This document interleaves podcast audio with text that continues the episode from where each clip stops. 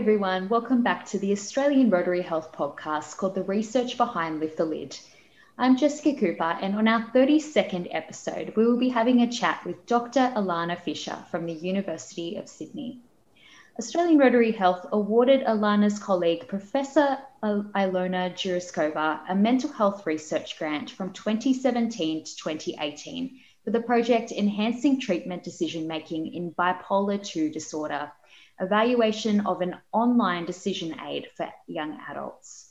Under Ilona's mentorship, Alana led this research project, which built on her work in her PhD in psychology, which she completed in 2018.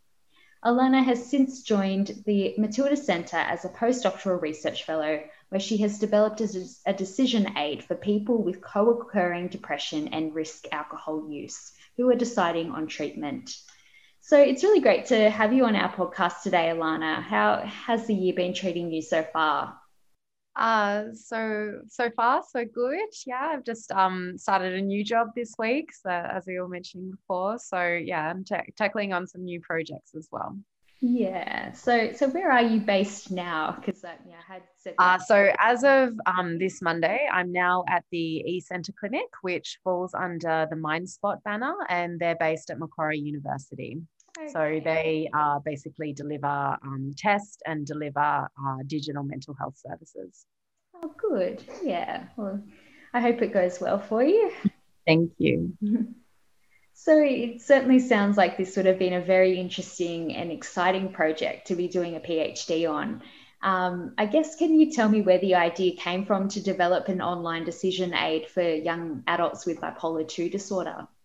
Mm-hmm. Um, so, before starting my PhD, I actually worked as a research assistant for Ilona. Um, and when I was working for Ilona, I was working on trials of decision aids uh, to encourage shared decision making about treatment for people with cancer, so including breast cancer and um, ovarian cancer, prostate cancer, and so, with my background in psychology, I could see that there was a need to facilitate shared decision making uh, through the use of decision aids for people with mental health conditions.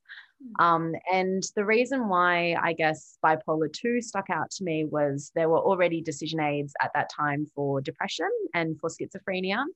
Um, and I guess compared to bipolar 1, bipolar 2 has much more limited evidence um, to support the different treatment options. Um, and so decisions about treatment can be more finely balanced in terms of what are the potential benefits versus what are the potential drawbacks or side effects of the different options. Um, and I think another thing to consider too is that um, what was coming out in some of the initial work that we did was that people are quite um, can be quite uninformed about the different side effects of medications in particular. So mm. things like lethargy or weight gain or brain fog. Um, and then some people might also have unrealistic expectations that once they're well, they no longer actually need to be taking their medications anymore. And so mm. these often turn out to be the main reasons why people stop taking their medication. So I guess really from all of that, I could see that there was a need for people to be informed um, about uh, about symptoms um, and about potential side effects, um, and also to actually consider the treatment options, um, not only based on the evidence that's available, but also consider um, their values, what's important to them, um, and what matters to them. So it was really out of this um, that a de- uh, that a decision for an online that for a decision aid sort of came to be really. Hmm. yeah, it certainly sounds like it would be very helpful for people who are experiencing bipolar 2. And I guess if someone was experiencing bipolar 2 disorder and they wanted to look at something like this, you know, what could they expect from using this online decision aid? Yeah. Um, so I guess when people do open the website, um, I guess the, the standout things are that it provides clear and easy to understand information um, that is based on evidence and is not biased or directional in any way. And it presents the first choice medication and psychological treatment options for bipolar 2 disorder. So, mm-hmm. the options that it presents are based on uh, current clinical guidelines for bipolar disorder, um, as well as up to date and high quality evidence from uh, systematic reviews and meta analyses. So, um, another important thing is, as well as using um, clear and easy to understand information, uh, we also include graphics um, and we've made sure to have everything in plain English. So we've cut out the jargon as much as possible, but we have also included um, a glossary where needed um, for specific medication terms and things like that. So um, and the other thing is, is that as this was a resource for young people, uh, we included a number of uh, modules which covered topics that might be of particular use to young people. So, um, particularly people, um, young people when they're newly diagnosed. So, some of the topics that we included were, um, I guess, managing. Um, uh, relationships romantically and with friends, um, strategies for keeping well, um, how to form independence in making decisions about your treatment, and uh, possible interactions between say, prescription medication as well as the use of alcohol or other drugs. Um, so I think, as I mentioned earlier, um, one important aspect was that the information is unbiased and it's not directional. So it doesn't seek to push people um, towards one particular option or another. Um, it really tries to give people um, an awareness of choice and it points out that based on the current evidence there is no single best choice available but rather that um,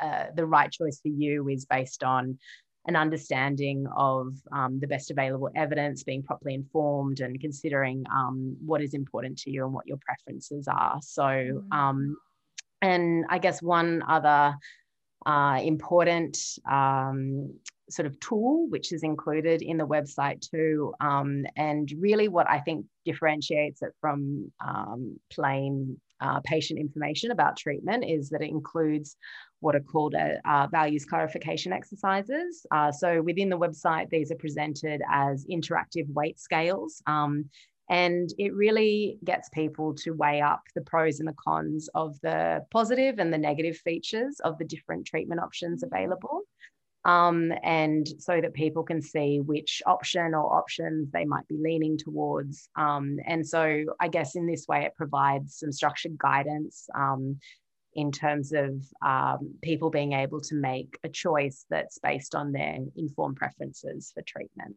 Yeah. Hmm. Yeah, that sounds like it would be really helpful. And you know, rather than being bombarded by information, it sort of gives them a step by step guide to kind of get to that end point and, and decide what mm. treatment to, you know, to try. And I guess as well, you know, some treatments wouldn't work for everyone. So, you know, having those different choices, I, I think that, yeah, yeah, sounds like it would be really Absolutely. helpful. Absolutely. Yeah. Great. Well, um, I know that um, yeah, th- this grant from Australian Rotary Health only covered the evalu- the evaluation part of the Decision Aid website. Uh, so I guess it might have been a relatively small part of your PhD overall. Uh, but what did this part of the process involve? Mm-hmm. Um, so I guess my my PhD focused more on um, actually developing the content and the format of the decision aid, and then actually piloting this content and format, and then that formed the basis of the website itself. So initially, what we did was um, uh, we conducted a comprehensive literature review, um, which basically just sought to understand, I guess, the current landscape in terms of what are the sort of um, challenges that people face when they're making decisions about their treatment in mental health. Um, what are their how involved do they wish to be in their treatment? Um, how involved do they currently feel in making decisions about their treatment?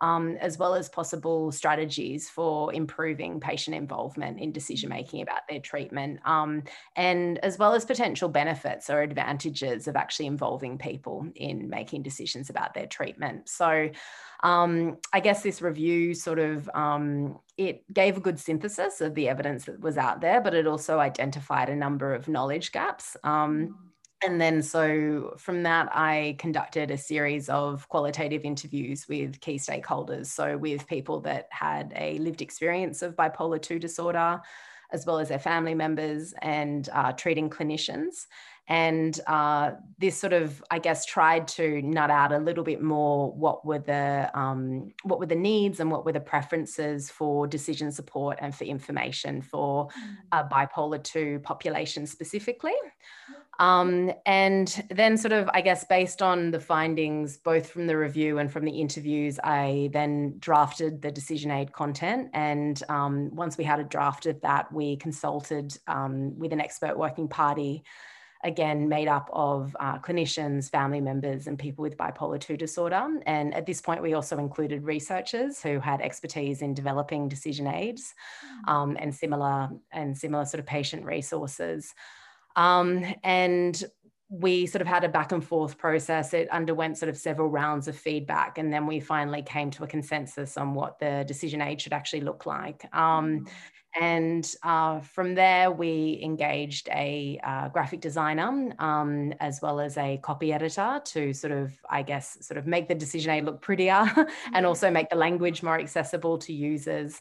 Um, and then the final stage of my decision aid, which um, the final stage of my PhD rather, was um, actually piloting and just working out was this content acceptable? Um, was it feasible for people to use? Was it safe for people to use? Um, and then I guess uh, that was sort of around the point that I received funding to actually then build the website. So, which sort of built on all that work. Yeah. Oh, it sounds like it was a very big process, but a very exciting process as well. You know, starting the beginning stages, developing the website, and then eventually, you know, testing the effectiveness of it. So, yeah, it sounds like it would have been very exciting to do that. Um, could you tell us about some of the key findings um, from that evaluation? Hmm. Uh, so when we did eventually do the RCT evaluation of the website, um, we initially asked people, obviously, people that did have access to the website, we asked them uh, for their feedback on it, and they found that it was easy to use and that it was useful. Um, almost uniformly, people expressed positive attitudes um, towards using the website and said that they would recommend it to others in their situation. Um, and uh, people also, um, importantly, too, felt that this was credible um, and trustworthy information that wasn't pushing them in one particular direction or another.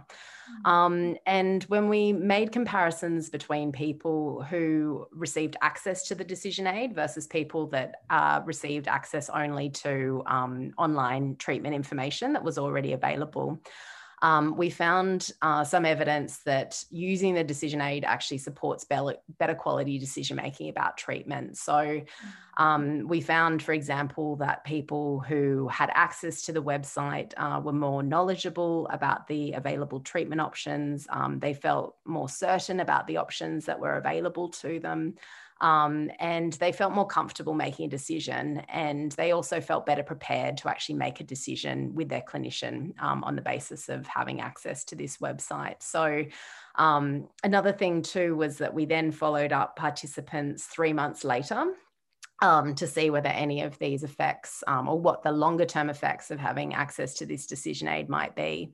And we found that the group who had had access to the Decision Aid uh, website was still more knowledgeable about the treatment options compared to the control group um, and that they also express less regret about the choice that they had made in terms of their treatment, which I guess is um, particularly important in thinking that, you know, having regret about a choice that you made um, can have obviously quite negative um, mm-hmm. psychological effects and I guess also derail your adherence or your engagement with treatment.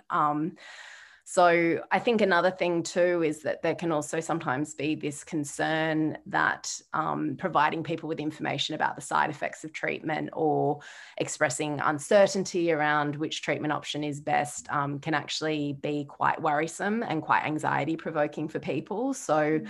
We actually also compared the anxiety levels of people who had accessed the decision aid website versus those that hadn't and we didn't find any differences there so um, importantly receiving this information doesn't seem to be anxiety provoking either.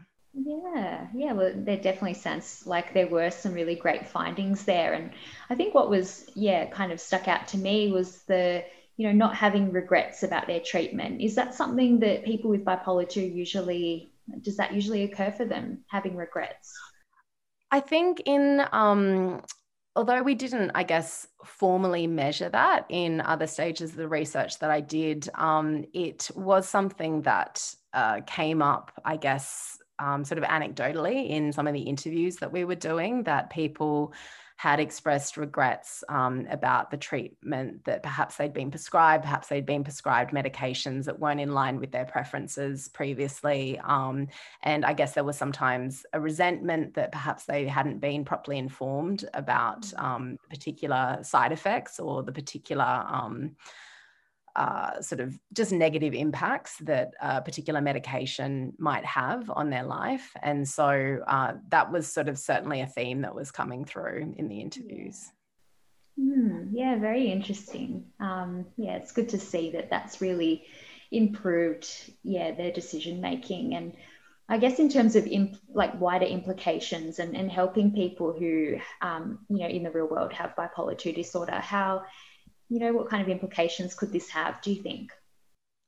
Yeah, I mean, I think the fact, um, importantly, this website is uh, it is freely available. Um, it is publicly available, um, obviously, to people here in Australia, but also overseas. Um, and so we really think that it, um, the evidence that we have at least certainly supports its potential for helping people to be more informed and more actively involved in making decisions about their treatment. Um, and I think sort of we can feel reasonably confident in this because we did um, go to great lengths to develop the decision aid with real um, real life end users um, in mind and so we did involve people with lived experience um, at every step of the development and the evaluation process and this was not only in terms of participants, obviously, but also getting people to advise on what sort of information they want, um, how they want this information to be presented, and how we can actually best support people to make informed choices. Hmm. Yeah, and so I guess continuing on from from this research, are you are you still doing research in this space with with bipolar disorder, or are you looking into other areas at the moment?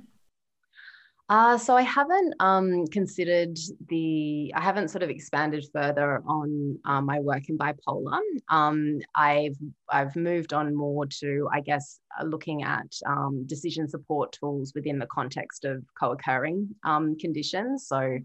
Uh, for example, I've just finished and we're just about to start piloting a decision aid for people that have co occurring depression and alcohol use issues. Mm-hmm. Um, and just because there can sometimes be different considerations um, compared to if someone has depression as a standalone condition or alcohol use disorder as a standalone condition. Um, and really, I guess, the need to uh, take an integrated approach and to tackle these conditions together in treatment. So, um, again, deciding what are people's priorities and needs for treatment at the time. Yeah, great. Yeah, it certainly sounds like an interesting area, and there's so much that you can do with that, and, and I guess so many different mental health problems that you know might benefit from having a decision aid. So, mm-hmm. yeah, that's great. Yeah. Um, so, I guess for anyone listening who may be struggling with bipolar 2 disorder, where might they access this website? And do you have any other tips that might be helpful for them? Mm-hmm.